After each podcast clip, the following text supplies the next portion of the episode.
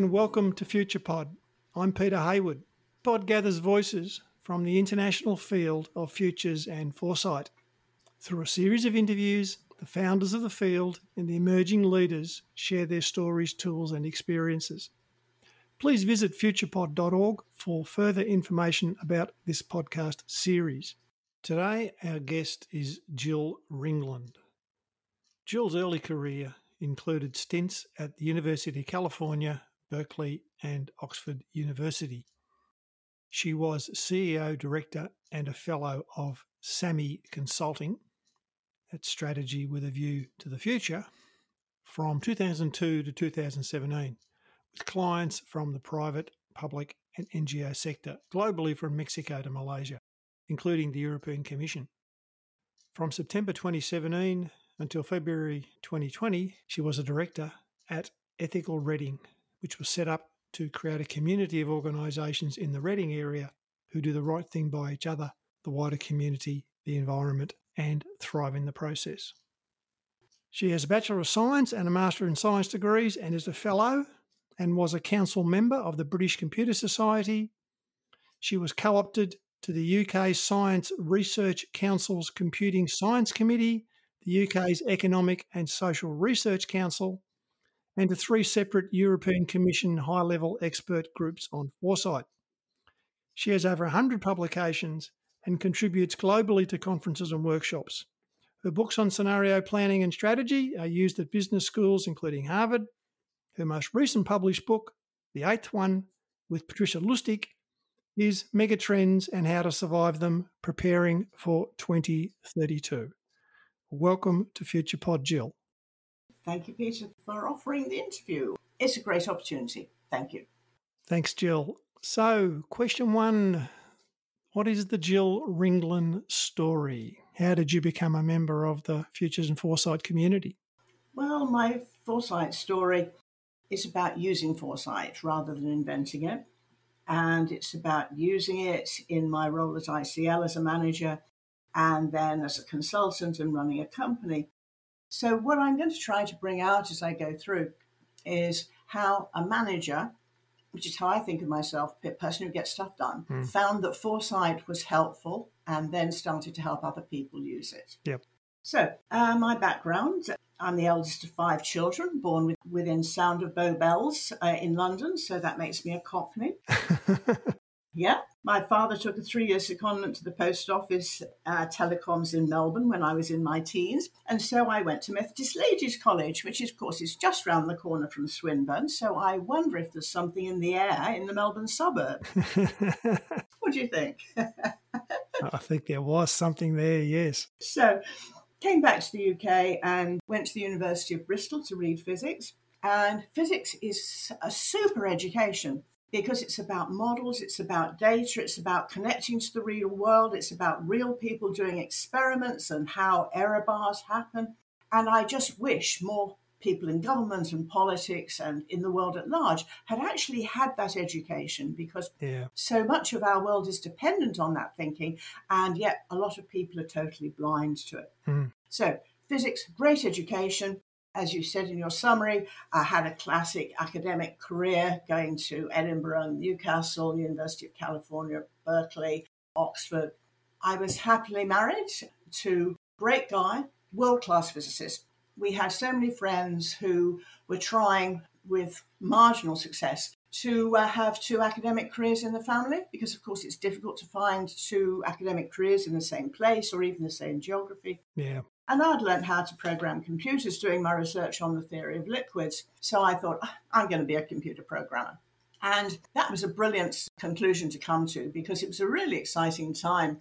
I joined this small company, 30 people, called Computer Analysts and Programmers. We grew it to 1,000 people, worked on projects like the Concorde fatigue test and the first credit checking online program, designed a, an operating system, flew into Calgary in a thunderstorm to give the keynote on data architecture, which was frightening. I, I was, uh, oh yes, went back to Berkeley for a year and I wrote the American National Standard for tape headers. You may laugh, but it was important at the time. Yeah. No. And I was co opted onto the Science Research Council's Computing Science Committee. And one of the other people on the committee was Ian Barron, who is a serial entrepreneur, and he was about to start up Inmos, a semiconductor company. So he invited me to join him, and I did. And fascinating. I learned so much in a couple of years. But one of the things that I learned was that he was a mathematician and he had a vision. But unfortunately, being a physicist, I looked at the practicality of implementing. Yep. And the technology was about several years, probably a decade away from being available to actually implement his vision. So I jumped ship and I went and ran the European software group of an American process control company. And that was Insight. We made the wrong choice for our next generation processor and had to retrench. So instead of going to work in Fort Lauderdale in Florida, I went to work for ICL in Bracknell. And I was recruited in by a very unusual woman, Hilary Cropper, who became a friend.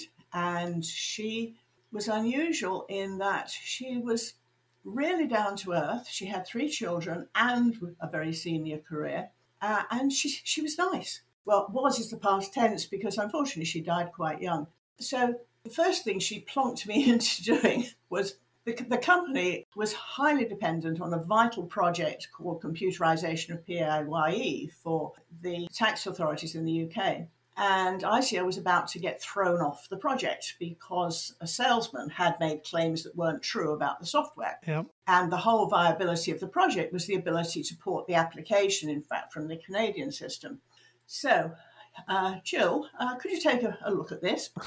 so, went and talked to the client and found out what the problem was. And there was something like 43 software interfaces that didn't work. So, went round ICL, and found out who owned the specs for each of the interfaces. Was the interface changeable? Yes, no. If not, what would be a, a route round? You know, classic stuff. Went back, got the client to work out what he could do in terms of modifying that software came back. And so, about six weeks after joining ICL, I called a meeting, including the MD and all the divisional directors, to tell them what money they had to find in order to fix this mm. because it wasn't, you know, it wasn't squeezable out of budget. So, anyway, ICL did not get thrown out of that project and uh, lived to fight again. The next thing that happened was um, I was asked to, to start running a business inside ICL uh, to develop some software. I decided that in order to have an international business, we had to be on Unix, and that meant we had to get a new product line installed. Luckily, the management were behind me because I kept having corporate seagulls come in and say, "You've got to do this." And I said, "Bar me or let me do it." But I was I was scared stiff because I had people like marketing people and finance people and legal people and HR people and customer service people work for me, and I was a techie. And you know, women are always a bit sort of nervous. Yeah. So um, I got the company to send me to Stanford to do their MBA course in two months that they do. It's called a senior executive program. And that was very high stress. But I found that my little clique consisted of a finance guy, a marketing guy, and a legal guy. and between us, we could sort anything. So that was great. That gave me confidence. Now, the software business was really successful. We launched in 17 countries simultaneously, which was revolutionary for ICL because normally ICL was focused on the UK and then sort of rather grudgingly let the foreigners have some, some product. Two of the countries were Australia and New Zealand, and I spent quite a lot of time going and talking to clients in Australia and New Zealand because they were sort of neutral and a really good test bed. Yep. I sometimes tell people I went to New Zealand for lunch which is more or less right because I, I, was in Sydney at the time, and we were launching we were launching Office Power at lunchtime. So I went to New Zealand for lunch. So software, yes, really successful. Built up a billion dollar turnover business inside four years. So brought into the centre to do strategy. Didn't know about strategy. We did some benchmarking, and we found that we had businesses inside the company that had totally different management dynamics. So we were able to benchmark them against, you know, not against each other, but against external comparators. Yep. And then there was the question where was the IT industry going? And it was very confused. And this was really how I got into Foresight. We were based on the River Thames, more or less opposite the Shell House. Uh-huh. And Shell House contained the scenarios team, which was then under Ged Davis. So I wangled an invitation to go and visit him, and they were tremendously helpful. And we set up a, a team internally and we developed some scenarios. They were important to ICL because what they did, they articulated that a company in the IT industry could be small and nimble, or else it could be big enough to sue. Hmm. And we were stuck in between, which is why we went and got the first Fujitsu stake. But the real success that I'm most proud of in terms of that project was that about three years later, I was going to visit a client with an account manager. And he said, Gill, this client is quite interesting. They, the board is very deep sea, and that was the big enough to sue scenario. But the person we're talking to has the ear of the CEO and he's absolutely coral reef. So he, he can sell it for us if we can sell it to him. Mm. And so our scenarios had been useful to people at the coalface in understanding what they were dealing with. And that was important because obviously everybody in ICL thought we were in a coral reef world and all the literature was about coral reef type assumptions, which was bright and innovative and exciting. And most of our customers just wanted something that worked. Mm. so, so we had to rethink our marketing literature. so while I was doing the, the strategy job at the center, I also uh, talked to a journalist about the scenarios work, and he said it sounds to me as though there's a book there, and I'm on the um, board at Wiley, so they commissioned the first scenario planning book. It was very good of ICL. They not only uh, helped by finding me a ghostwriter to help me get the first draft together, but they didn't restrict anything I said, and so it's a warts and all book, which is something that um, you know Harvard and other business schools really like. Yep. I was also very lucky in that ICL let me do a number of outreach things. I was on the court of the IT Livery Company, and we did a lot of outreach of IT into socially deprived areas and to schools. I was on the council of the British Computer Society, uh, representing IT management. I chaired the conference board, Europe's Futures Council, and that was interesting because we started with about 40 people who were employed by large firms across Europe who were recognized as being the sort of foresightish person in their organization. Within five years, most of them had either become consultants or they'd gone back into line roles. Yeah. Because it's an incredibly different, ba- difficult balancing act being a futurist in a big organization. The tension is between sort of credibility so you have to be out and about to get credibility. And inside, you have to be spending lots of time with your line manager and stay empathetic with them. I remember going and talking to one line manager and saying, Oh, I'd like to talk to you about scenarios for 2020. And he said, Gill, if it's 20 past eight tonight, keep talking. If it's 20 past eight tomorrow, come back tomorrow. Oh. So line managers are not always receptive. Uh, and, you know, I understand that. I also reinvented foxes and hedgehogs. I hadn't come across foxes and hedgehogs, but uh, in trying to introduce line managers to futurists and seeing their eyes glaze over when a futurist talked about intelligent toothpaste, I went, okay, people are different.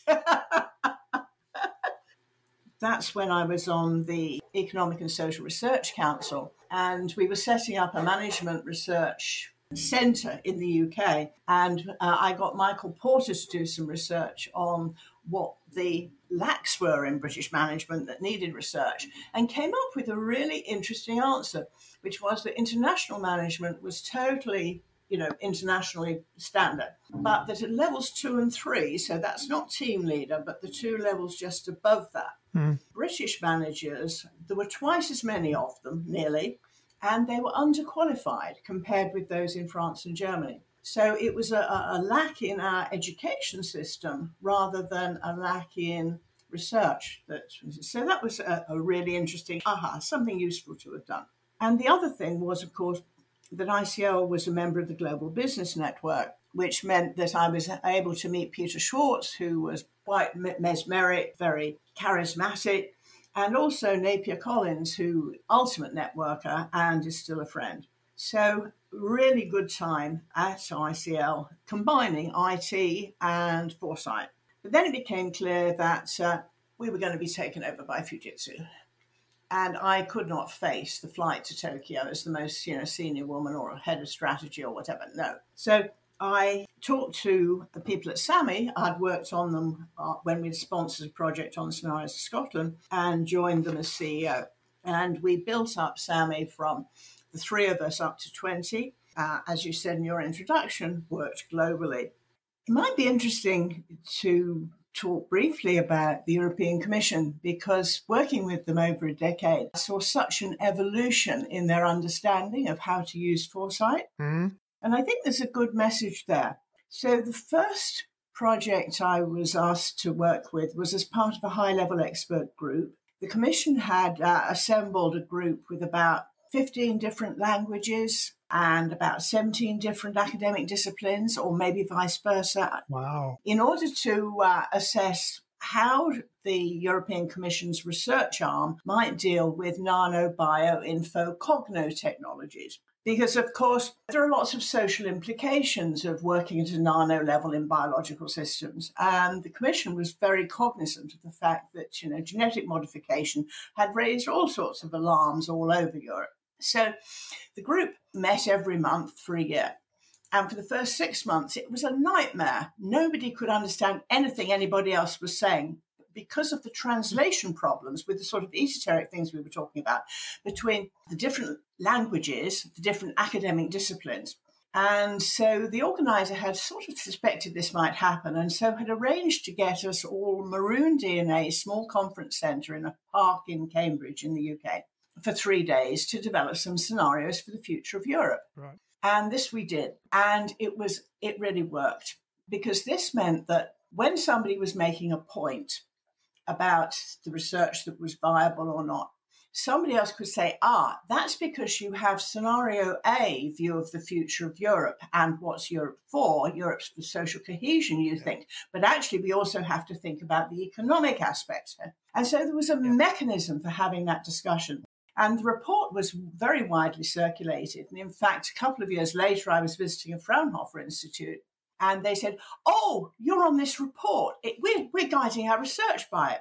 So it's really nice to see that um, that sort of sweating with all those impossible conversations actually turned out to have a viable output. It is so important to give people a shared language to talk about the future, isn't it? That's right, indeed. And then the second high level group I was commissioned onto was something called the European Forum for Forward Looking Activities. And th- this was brilliantly chaired by somebody I'd never met before, Professor Peter Piot, who in fact was one of the discoverers of Ebola and is now head of ah. London School of Tropical Hygiene and Medicine. Great guy. Also, a super chairman, best chairman I've ever worked with. Under his chairmanship, what we were able to do was understand what problem they were wrestling with. And the Research and Innovation Division was wrestling with the fact that they'd been told foresight was important. And they kept commissioning these studies. And so they had 30, 40, 50 studies piled up. And the policymakers didn't know what to do as a result of it. Mm. And so one of the members of EFFLA was from Finland. And they'd had a similar problem with their politicians. And so they had developed a, a quadrant model, which showed that there were policymakers who were about decision. And then there was a just do it quadrant. And then there was a horizon scanning quadrant. And then there was a sense making quadrant. And it was this sense making quadrant that the policymakers were missing. Yep. And so that was a real aha. And in fact, SAMI uses the quadrant quite often with, with uh, our um, clients because, you know, it works. Is that a quadrant of foresight or is there foresight in a different form in the other quadrants? Well, one quadrant is what policymakers do, they make decisions. The next quadrant is just do it, you know, where the troops are out, you know, just doing stuff. The next quadrant is horizon scanning, where you're trying to make see what's happening in the outside world. And then, if you like, the quadrant, which is what most of us would think of as foresight, is the sense making quadrant. Yep. But we didn't want to use the word foresight for that quadrant because they thought they were doing foresight by having all these studies. Yeah, by doing all the horizon scanning, that therefore we've done foresight. Indeed, yeah. And so it was this sense making, this link into the policy making. That was really useful, but it took two or three years to get there. And you know, during that time, SAMI did a number of other projects with the European Commission, you know, on horizon scanning, risk management, wild cards, and so on. And we also did a conventional scenarios project with them, helping them to think about Horizon 2020, which was the search program, and what the were the priorities for the next stage. But then maybe the one of the most interesting projects was one which, in fact, is not in the public domain as yet, and Wendy Schultz, who was on one of your previous podcasts, talked about it a bit. She talked about a game board, yep. which was useful for helping policymakers from across the world understand where on a spectrum of possible attitudes to research and innovation they were and where they thought they might go to. And the big breakthrough there was that Wendy brought with her these little animals and so, for instance, Australia was represented by, guess, a kangaroo. And these policymakers were able to have the discussion about the positioning of their region on the game board. Right. But also, not just the position, but what direction they were facing in. Were they going that direction or were they going the other direction? And it provided such an immediate metaphor. Clever. It was really great. And I'm not sure whether it's directly as a result certainly the introduction to the workshop where we used the game board was by president of the commission. And after the workshop a couple of months afterwards it was announced that there was a new vice president for international institutions and foresight. Ah. And so foresight has now been recognized at the top level in the European Commission. And that is just such an interesting travel over 10 years. And being an observer at it was absolutely fascinating. Thank you. Yeah, great story. I thought I'd mention maybe three other projects just because they identify different aspects. One was uh, Malaysia, where they had been asked to develop new industries, and the group came up with the idea that actually because Malaysia has always had rubber gloves from the rubber industry, why didn't they get into more fancy PPE? Because, you know, there were going to be pandemics, weren't there? Yes, there were. Yes, there were. and so Malaysia is really relatively well positioned in the PPE market now. That's good foresight. Mm, good foresight. Uh, Trisha and I, in fact, worked with Angel Trains, and they were going out for their next round of funding and the finance guy was a bit worried that they didn't have a story to tell. So we did the classic scenario project, interviewing people, workshops with the top team, and so on. And it was one of the breakthrough moments when the CEO suddenly went, Oh shit, I understand now. We're not in the train business, we are in the risk business. And that meant, of course, that they were hiring the wrong people, they had the wrong management processes, and so on because they were in the, the train leasing business and train knowledge, expertise, engineering was not what they were about. They were actually about understanding what need there was, what demand there was, and managing the risk. And then another project, which uh, was interesting in a different way, was for a big teaching hospital. It was divided into seven business units, and the CEO wanted each of the business units to work through some scenarios with us in order to think about how technology might change the way they worked. And so five of the business units were run by classic medical consultants, and two were run by one was a radiographer and one was pathology. And it was chalk and cheese. None of the units run by medical units could get their minds round forward thinking, futures thinking, whereas the radiologists and the pathologists, oh, absolutely. And it was so black and white that I think it's a really useful reinforcement of the fact that there are always going to be times and places where it's not useful to try and do this stuff. While I was at SAMI, I wrote some books. Scenarios in Public Policy, I think it's still the only one. Scenarios in Marketing, which I wrote with uh, Laurie Young, and we got on so well that we wrote, we ran a series of events called blowing the cobwebs off your mind because his clients and our clients were both going, "Oh, what's happening out there?" So we ran events at the Royal Society in Pall Mall, um, really successful, working with Wendy Schultz and also Chris Yapp. Unfortunately, he died very suddenly and unexpectedly, and we didn't have the heart to continue the series. They were so much dependent on our, our chemistry. Also wrote a, a book called Here Be Dragons, which people give as Christmas presents because it's partly a novel about an organization using foresight. And at the back, it's got a handbook of tools. And that was with Trisha and uh, five other guys. And we all did chapters.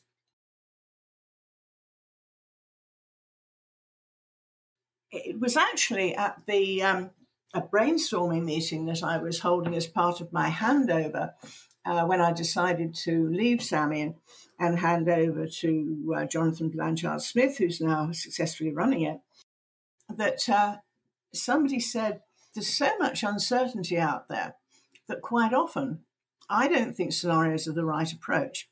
I think that um, giving people something that is reasonably, reasonably forecastable is something gives them something to hold on to, particularly if it's mega and likely to be swamping them.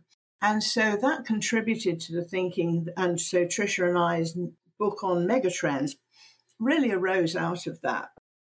Handed over SAMI in 2017.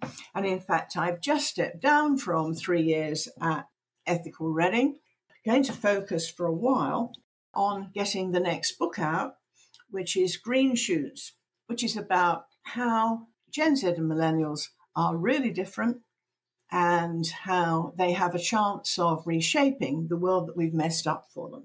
So, before I finish this section on what is my story, I thought I might just try three messages. I wish that foresight people put more effort into trying to communicate to uh, you know audiences that need it. Scenarios are brilliant when they create images that uh, people can share and gives them insight and a shared language, common way of thinking.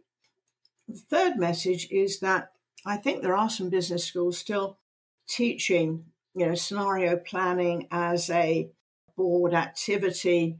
That's a no-no these days.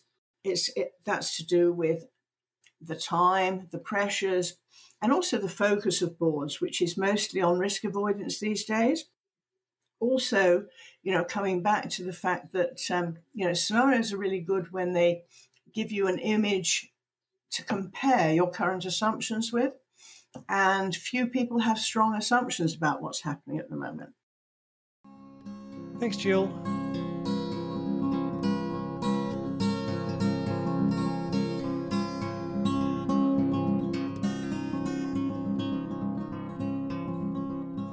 Question two, Gill, the one where I encourage the guests to talk about how they do or what they believe we should be doing as as futures people and and foresight practitioners. What do you want to talk to the listeners about?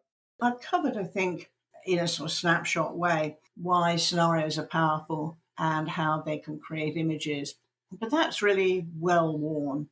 I'm really thinking much more these days about how foresight can be made accessible to young people and to people who need it when they when they need it. So, for instance, I used to commute by train a lot before lockdown, and people were often on their iPhones or their laptops. Either they were watching films or they were working. I thought, why don't we have foresight type games that people play with? And so I know that there are some young people in the APF who are looking at that. And I think that's really, really important. And the other thing is get it in the same way that I thought my physics education was really, really important. Teaching some foresight to young people in schools could be really, really important to help them think about what might be, what is going to be, what's certain, what they can do about it, and give people a sense of being in charge rather than being victims because that's one of the strong things about foresight. If you've got a view of it, you can decide what to do about it.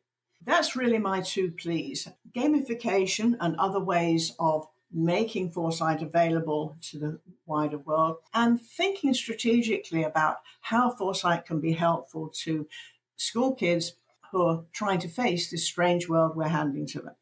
The experience of people trying to bring futures into education is it's it is a contested process because as you know there's a lot of competition to be a lot of things compete for teachers' time. Absolutely, absolutely. And so that's why it can't be, you know, a new curriculum item, but you know, bringing bringing it into history or geography mm. or yeah. science, for instance. Some thinking about that could be creative.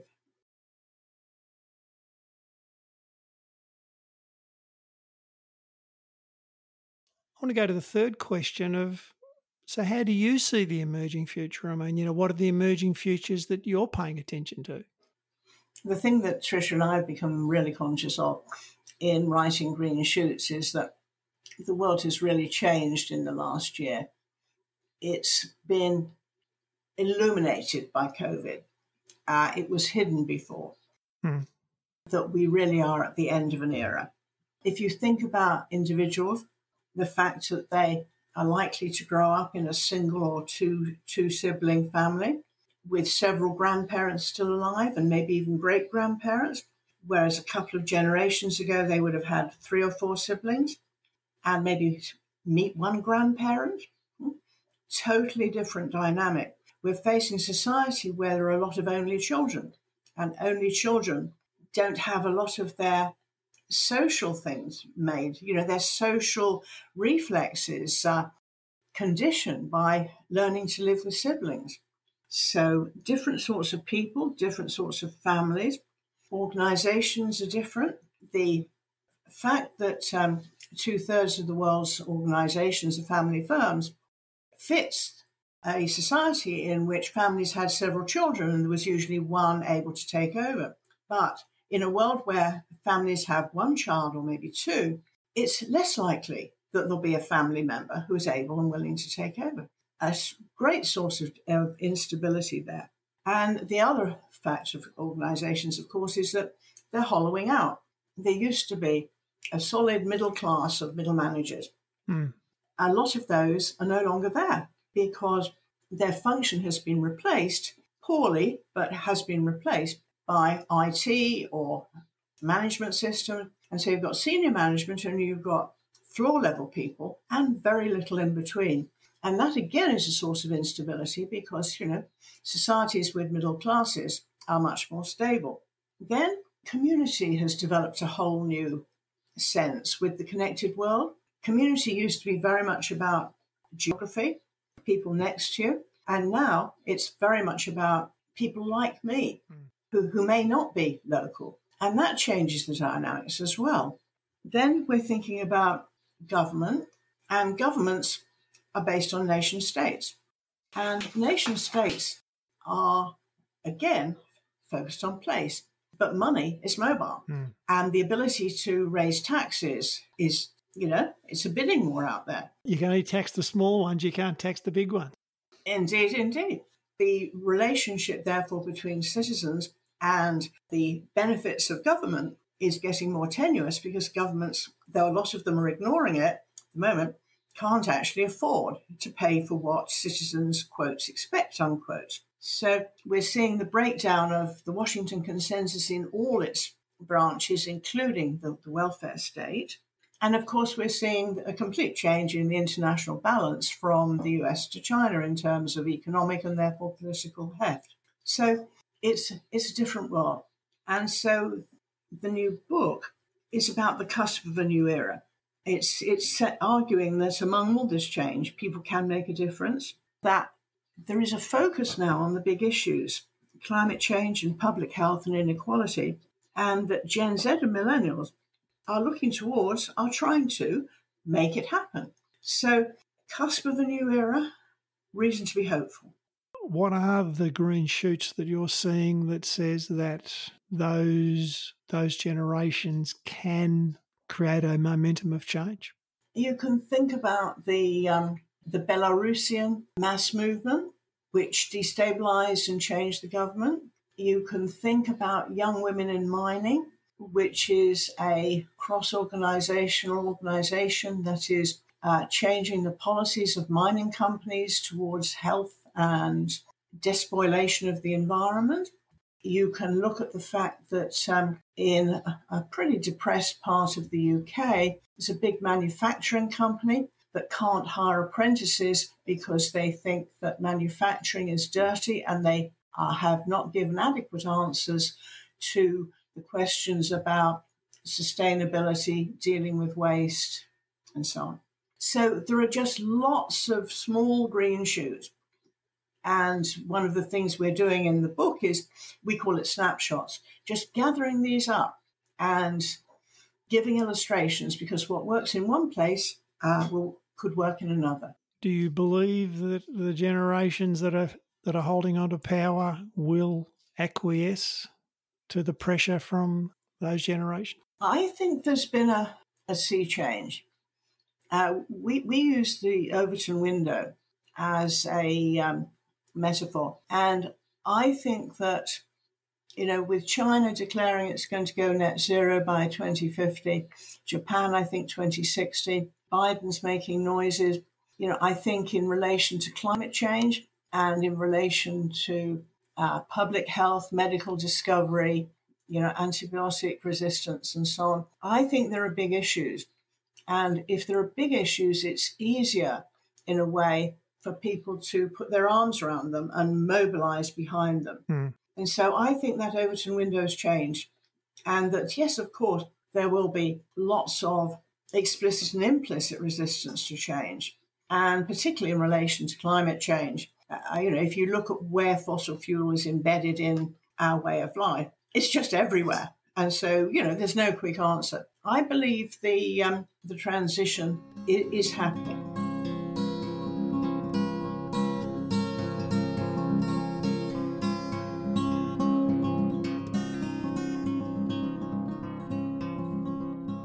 So I've got a question for Gill, the um, the communication question. How do you describe what it is you do to people who don't necessarily understand what it is you do?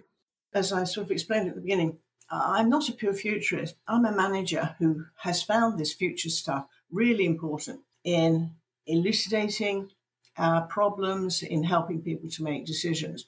And so people find, I think, that easier to relate to easier relate to telling a story about, you know, working with the Malaysians and their cultural differences between Malays and Indian and Chinese, and how the discussions went and how the decisions were made and, you know, what the surprises were. It's talking about the process of decision making and management rather than talking about foresight methods per se. Mm.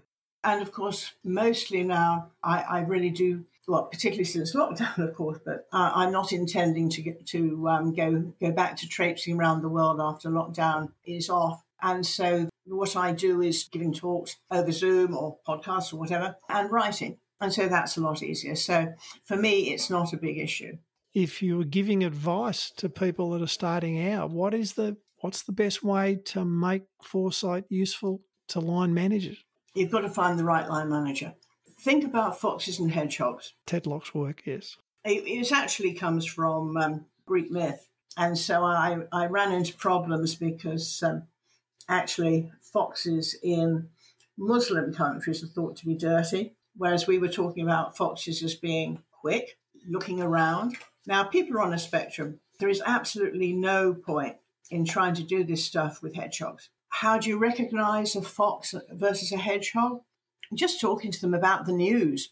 They'll have just different views about the news. Mm. And so you, you, you find allies and you shore up foxes because foxes in organizations quite often are pretty threatened.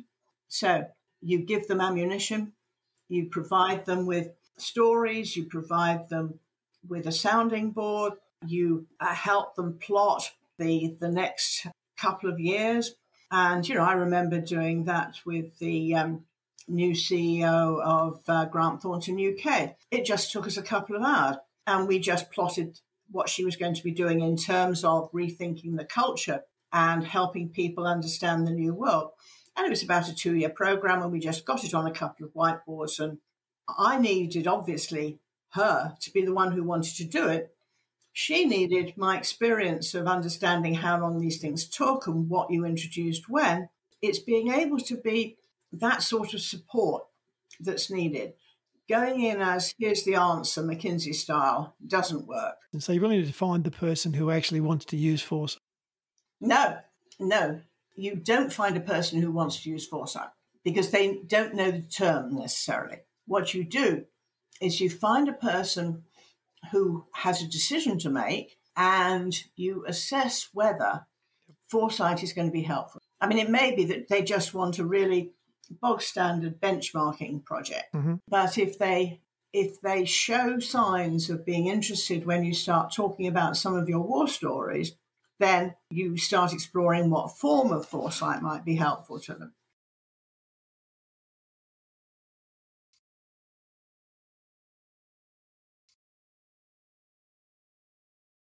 We're at the last question. Is there something that you want to close on?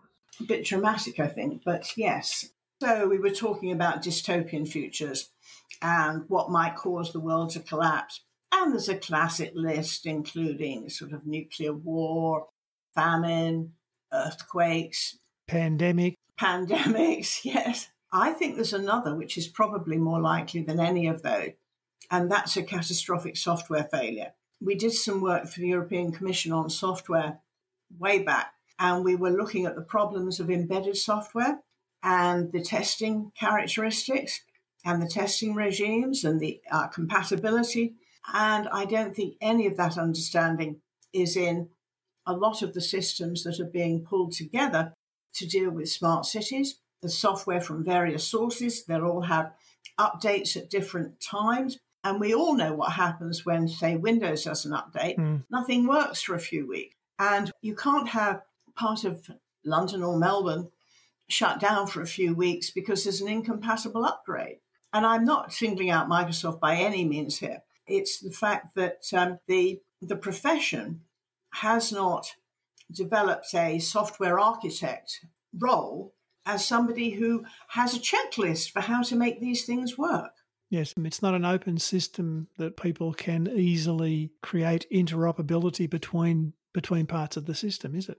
Well, mostly the, the systems are a bit complex and, you know, they have got interfaces that aren't particularly well documented or may change. And so something that depends on that interface may well just stop working.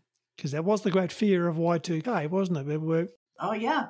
It was a specific thing and the industry got behind it and there was very little problem around Y2K. This is a more pervasive thing and I really don't know where to start with it. I mean, Trisha and I have done a pamphleteer on it, which has got several thousand, I think, current count hits. But where to apply pressure, where I, I really don't know. Well, at the moment, all I can do is talk about it. if people wanted to find out more about just the nature of the risk, what might they start looking for and how might they start to, to get a sense of it? Mm, well, that's difficult because there are, you know, websites around software disasters, but there hasn't been a sort of outreach from the profession into, you know, these are the things to look for in terms of, you know, your smart city and what might cause it to collapse. Thomas Homer Dixon, the Canadian, I suppose you'd call him a futurist, he talks about the nature of complex systems themselves is that complex systems are always will eventually reach a point where they will break down because of their own inherent complexity. yeah, and it may well be that smart cities, you know, reach that limit. So watch this space. Is that the advice you're giving to the listener? Put brain in gear and think what you might do about it, I think, rather than watch this space.